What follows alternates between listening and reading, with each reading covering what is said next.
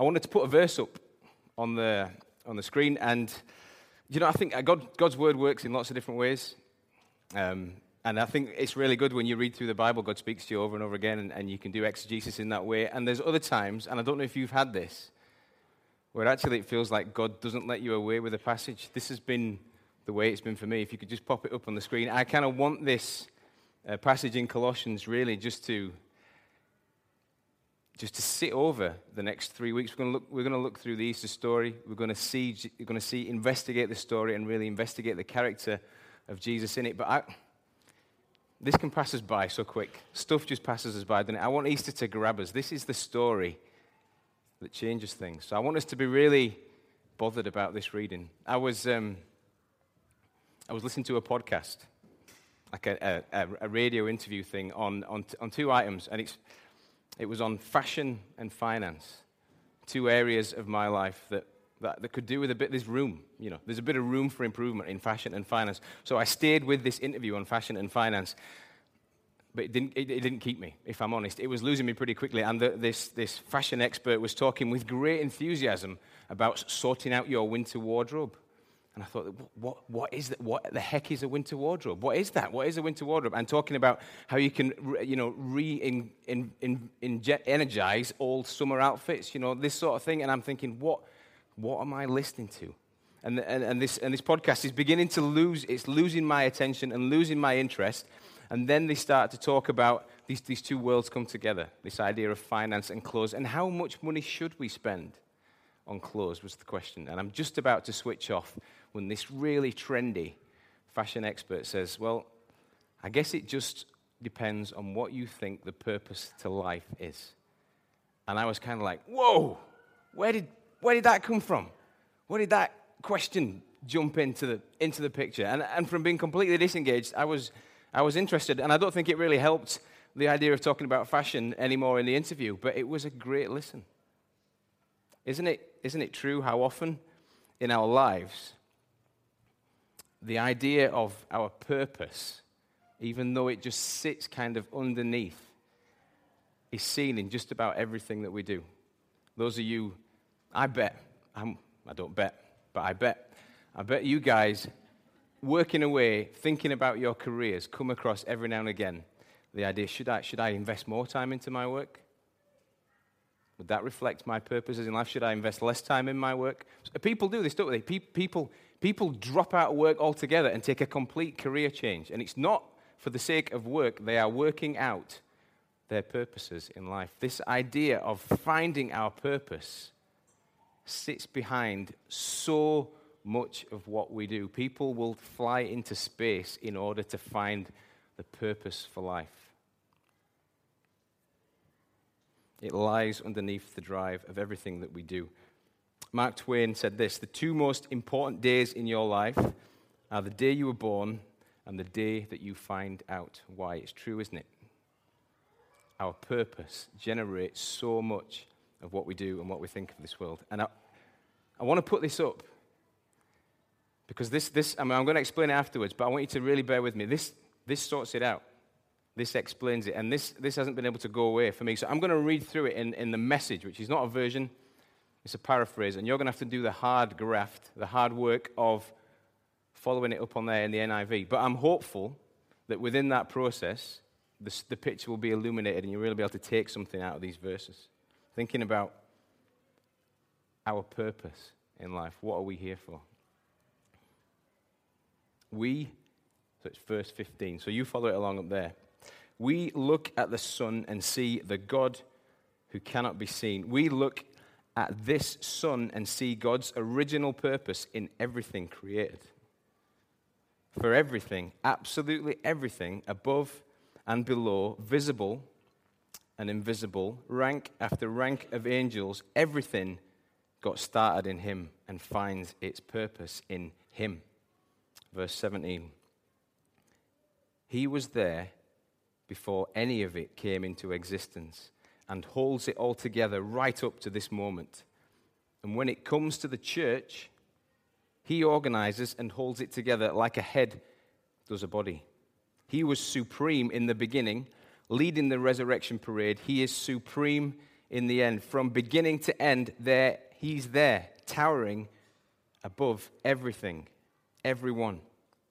Verse 19. So spacious is he, so roomy, that everything of God finds its proper place in him without crowding. Verse 20. Not only that, but all the broken and dislocated pieces of the universe, people and things, animals and atoms, get properly fixed and fit together in vibrant harmonies, all because of his death, his blood that poured down from the cross. We, we think of this, this Easter story, don't we? And, and we think of the things that it does. And in a lot of respects, it sort of pulls the Bible together. You could say that. It makes sense of Scripture. The idea of Jesus makes sense of Scripture. It, it ticks the salvation box for us. It does that, doesn't it? That's another thing that it does. We see the Easter story, and in there lies the heart of salvation. It does so much. But what it does beyond that is it explains, and this is what the passage is saying stare at those words. It explains the purpose for everything. Everything. We are looking to find sense, and this explains the purpose behind everything. The reason that you look at the sun rising in the morning and it feels good is because of Him. The reason we feel that, the reason the sun warming up our faces helps, helps us feel better, helps the plants to grow, is because of Him, to bring Him glory. He makes sense of everything. The reason that the stars do not fall out of the sky and the reason that we are motivated and capable and clever enough to put planes that can fly in the sky is because of Him. The reason we run, we breathe, we rest, we sleep is because of Him. Everything is driven by Him. He is the beginning and the end, He is the Alpha and the Omega. And He is, and this is crucial for us, the beginning, the end. Where are we? Somewhere in between. I raised this and I, I sort of stall on it, and we're not even into the theme yet, which is, you know, it's, it's not very good, but there we are. It's important. For two reasons. One reason, as, as Ant sort of illustrated at the start, and I guess I saw this in the supermarket in the week. A couple of times I've gone in to buy eggs. I've seen Easter, and I've thought, oh, that's great. Easter's in the supermarkets, and there's been eggs and frogs coming out of frogs coming out of eggs and Easter bunnies, and I and I love this. I don't take the chocolate eggs away. I love the chocolate eggs. I would be the saddest man if they took the chocolate eggs away. But this story is the signpost to the meaningful life on this planet. And we mark it with Easter eggs and frogs getting out of Easter eggs and Easter bunnies. It's like trying to navigate your way to your holiday in France using a ball of wool and a woman's weekly. It doesn't make any sense whatsoever to mark it with eggs it does make some sense. You, can read some sense into it, but you know what I'm saying. This can be a distraction. This is the most important story in the world. This is the story that makes sense of our lives. Enjoy the chocolate, enjoy the bunny. Search for the lamb, the meaning behind the story. Second reason is this is because so often in our lives, things don't make sense. Stop and think about that. How often in our lives do things just not make sense. The pieces don't quite stack up. You stop and you do. How many times do we reevaluate our life? How many times do we stop and go, need to think about this some more, need to rethink about this, need to work this out again, need to reassess this? Life often, even for seasoned, holy, Bible reading Christians, every now and again, life doesn't make sense. What do we do when life doesn't make sense? What does this passage tell us that we should do when life doesn't make sense? It says, and, and this is the thing what do we do when life doesn't make sense? We rush off to do something, don't we? We rush off, we change our job, we do this, that, and the other. Good things, but what does the Bible say about what we should do when life doesn't make sense? It says you need to read the story of Jesus again because this is the story that makes sense of the fabric of the whole world, even to the point where you're thinking about your winter wardrobe and the purposes behind your life the next 10 years, your next job, your future partner, whether you should have kids, all of that is bound up in this man, Jesus Christ. So integral is he to the fabric. So when we remember Easter, let's remember it's about the cross. We're going to pray just now, again, and there's been Lots of praying, and that's good to bring this before God. And we're going to, we're going to jump into this subject of Jesus, our priest. And I'll be 15 minutes, I promise, but I want you to commit to this and engage in this. This is a great story. It's important that we, that we look behind the text. Let's just bow our heads.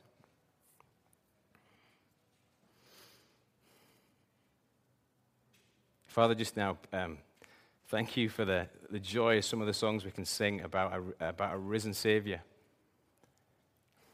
And thank you for how it makes us feel, the hope that it brings.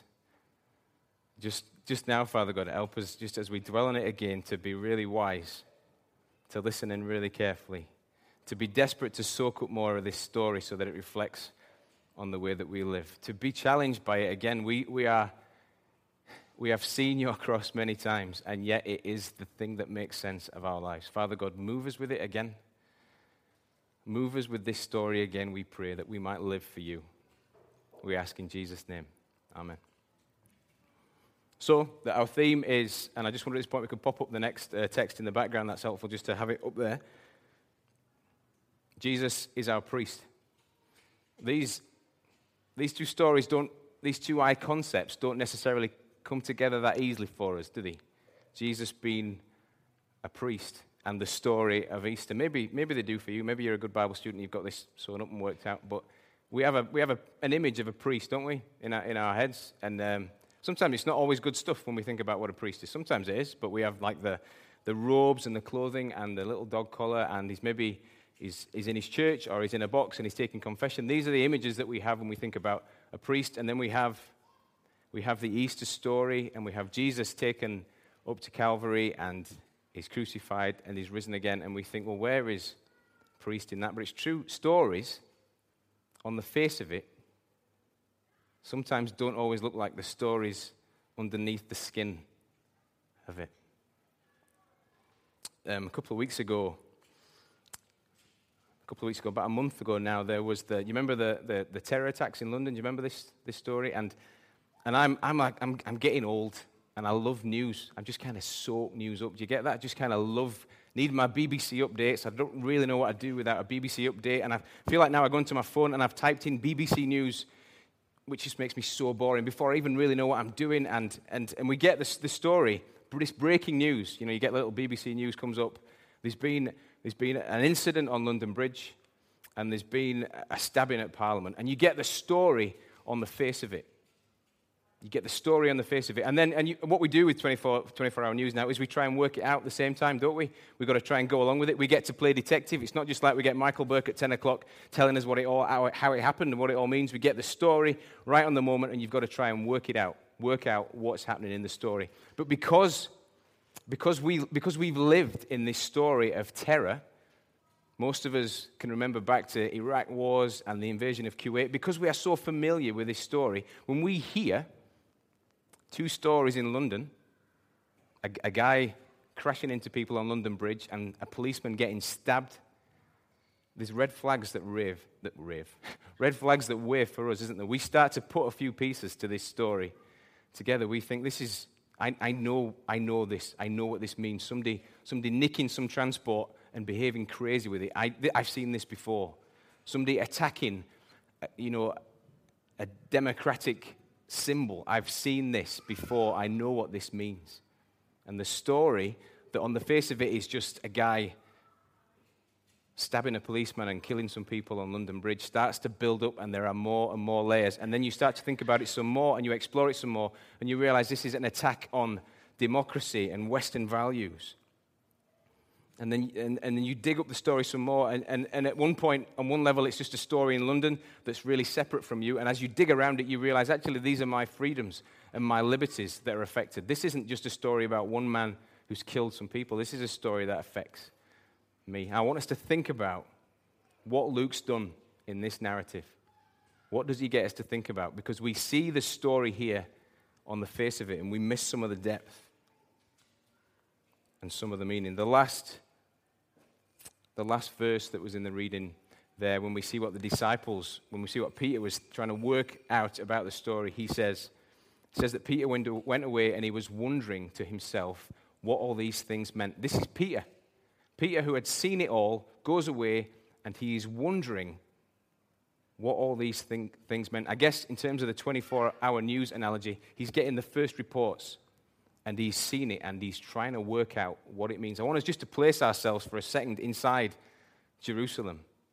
Think about what it would have been like for those couple of days in the heart of the Easter story. Some, some guys just popped outside of his front door and he's heard the commotion.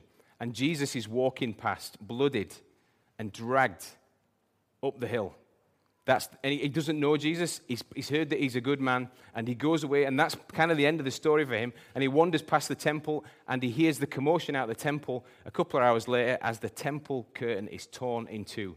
And he's thinking, well, what does this mean? There's another woman there at the side of the cross, and there's a Roman soldier there. The sky goes black. The Roman soldier says, surely this was a righteous man. Kind of goes against everything that it would probably mean to be Roman declaring anyone other than Caesar. God, he says, and he says, this guy was a righteous guy, and this woman's trying to figure out what this story means. And as the whole of Jerusalem is trying to work this stuff out, spends three or four days trying to root through it and work it out, there are stories coming out of other parts of the countryside that this same Jesus is walking around eating breakfast with people and talking and explaining things again.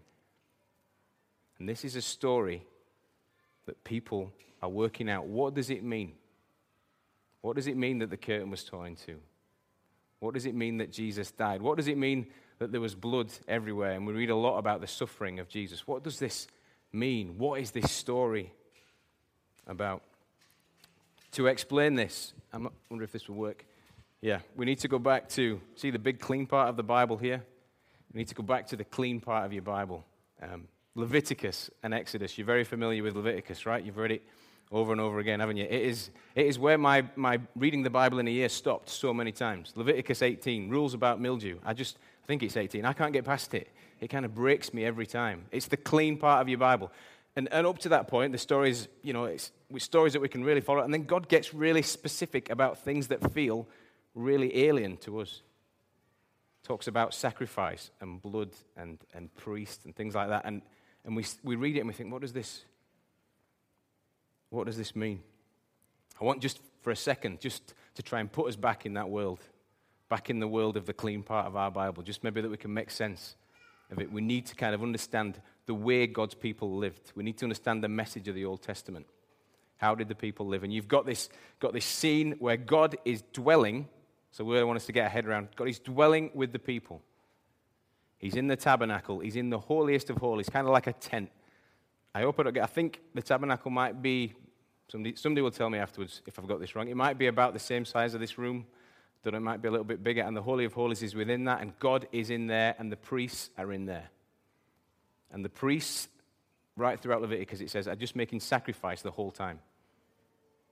Now, the thing I want you to get out of this distant story is that there was a way, a way for the people to dwell with God. This was God's way. So you've got your man who figures out that he's done something wrong or he wants to give thanks to God. In order for him and these people to dwell where God is, there is a way, there is a, there is a pattern and a path and a thing for them to do. So he goes off and he gets his animal because God needs sacrifice. So he gets his animal and he brings it back into the holiest of holies and he walks. All the tribes of Israel are scattered around this, around the tabernacle, and he gets his animal and he brings it to the gates of the tabernacle. And there, at this point, he brings it to the priest. And this is pretty gross stuff Priests who, who seem to spend all their time just covered in blood. We think of priests, we've got this image of priests in the box with the dog collar. We've got this image. These priests seem to be, every time I read about them, they're killing an animal and getting themselves covered in blood and need to get clean again. So, this part of the way you bring your animal, you go to your priest and he slays, slays it. Can you, can you even watch that when it's on the TV? Can you watch an animal when they, when, they take the, when they take a knife and cut its neck? I can't even look at that. But this is the daily reality for God's people to dwell. These are the pictures that are familiar in their minds. This process, this way to find righteousness with God. And, the, and then they get there and they see in the distance the holiest of holies and the curtain, and they know that God's there, but they can't get there. They need the priest to make the sacrifice. This is the picture that it leaves us with. To dwell with God the story of the Old Testament over and over again says there's got to be blood, there's got to be sacrificed, there's got to be a priest, or you can't dwell with him. And ultimately, this tells us that God is holy. We are not. We need somebody in the middle to mediate for us. Now, Hebrews tells us one of the lessons, I hope you're still with me, one of the lessons in Hebrews is that this system, this God initiated system, was throwing up results that, that brings confusion to the story of God. Listen to what Hebrews says about it. Hebrews 10 1 to 5, thinking of this, this way that the people have lived. The law, the way, is only a shadow of the good things that are coming, not the realities themselves. For this reason, it can never, by the same sacrifices repeated endlessly year after year, make perfect those who draw near to worship. Otherwise, they'd have stopped being offered, for the worshippers would have been cleansed once and for all and would no longer have felt guilty for their sins. But those sacrifices are an annual reminder of sins. Do you see the picture? Because of the frequency of the sacrifices, it stopped showing people being changed back and working towards God, and it started showing us how much sin there is in the world and how inadequate the priestly sacrifices are. That is the picture that's coming out of this story. Men are really sinful, and the priestly sacrifices aren't enough.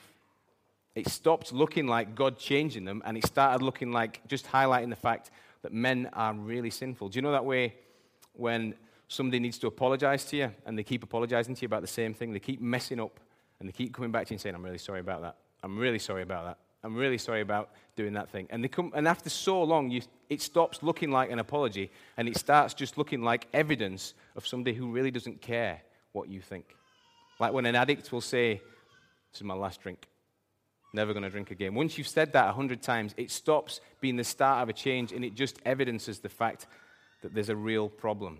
That is the story that Hebrews is reporting with these people. There is just a real problem. So we find ourselves back with the disciples wondering about what all these things mean. Why is Jesus covered in blood on his way up to Calvary?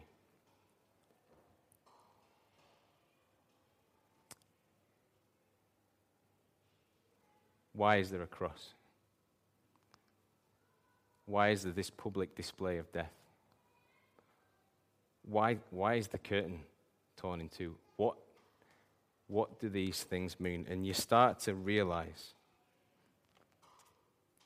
or some people have started to realize, that this is the priest that answers the problem of the whole of the Old Testament. Jesus comes and in a perfect way makes a perfect sacrifice, goes into the presence of God, and is able to come away unscathed.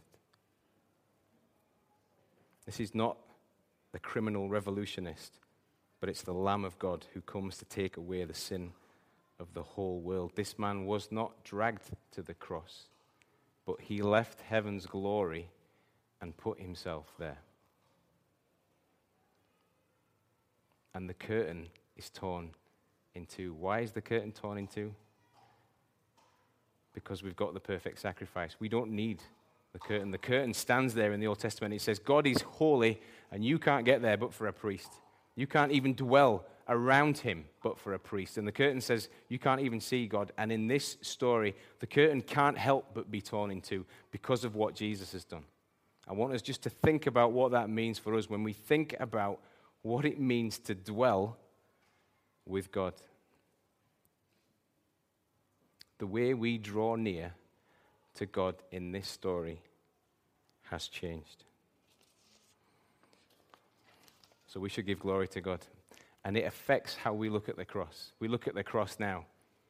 And, we, and, and this, is, this is the thing it keeps us at the cross. And we look at the cross and we can just celebrate it and marvel at it and be shocked at it because it means so much to us. It means that we get to draw near to God. I want you to remember a few things about it this Easter. God, Jesus goes there alone.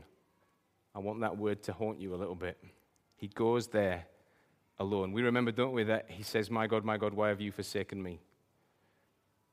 And we've got this idea that God turns his face away. We sing that, don't we? This idea that God has left him. Well, we have the same on the other side, on the earthly side of it. We've got to remember that the Romans crucified him, his disciples all ran away. He was, he was at the point where mankind needed a savior the most, he was completely alone.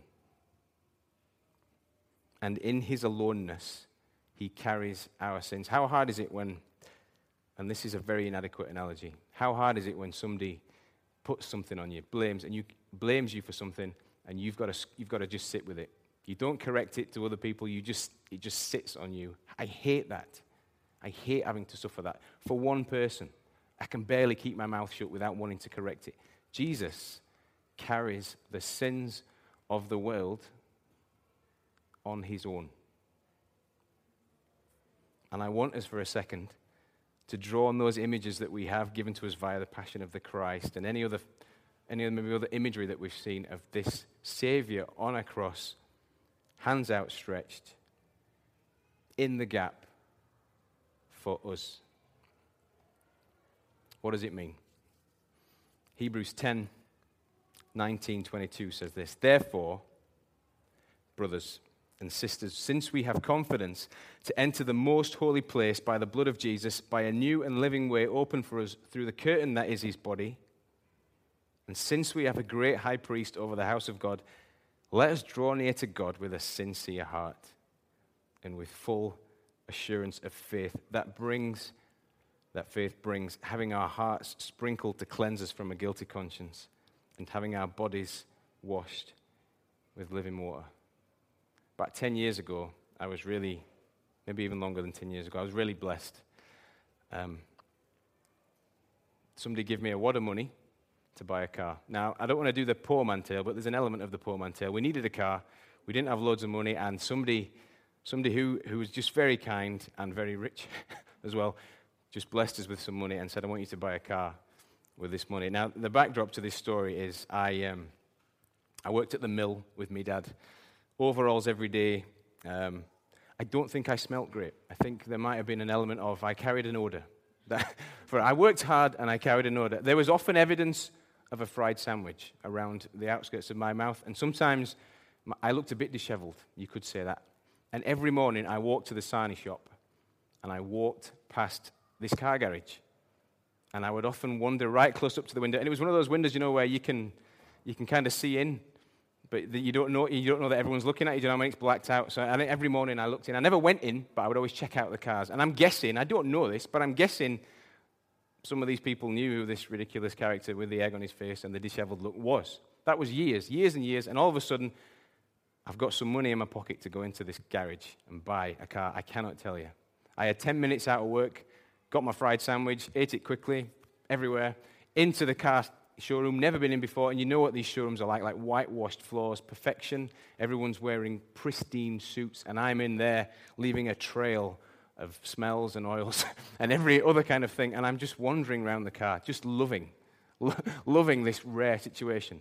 Got a text from my um, from my bank saying something incredible has happened to you in your life.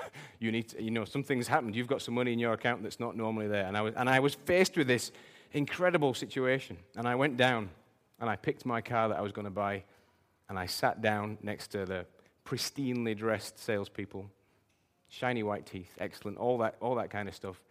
And we had the I'd like to buy a car chat. And she looked at me and said, We have some good finance deals, sir, available to you. And there was all this sort of chat going on. And I stood there and it was incredible. And I just was able to say, and I'm not being cocky about it, I was ridiculously blessed. I was able to say, just like to buy the car for cash, please. It was just amazing. You've got to, if, if, if you're ever out again, if you're ever out buying a car, just get dressed up in some oily rags and just wander in and just, you know, just do it that way. It's just, it was incredible. And she kept saying, so we have some really good finance deals for you. And I could say, and here's the thing, I could say, not because of anything I'd done, not because of any career success or anything. Because of what somebody else had blessed me with, I was able to say with confidence, I'll just buy the car. Do you have any idea, any idea at all, what it means for us to draw near to God's presence? We, you look like me, covered in oil, in a place that you've got no real right to be, and yet we can walk up to the throne room of God and say, well, thank you. Or we can say this. A couple of things I want, I want you to think about and take away what this, this great news means, this beautiful news for us. Next time there's a dip in your prayer life, you've not prayed for a bit, happens. Happens to me, happens to us. We, we, we go away from God, and then something happens in our life, a disaster happens in our lives, and we rush back to be near to God. We rush back to His side and we plead with Him. What I want you to remember is we can do that because of what Jesus did at the cross. We draw near to God through Jesus' amazing, stunning, beautiful sacrifice.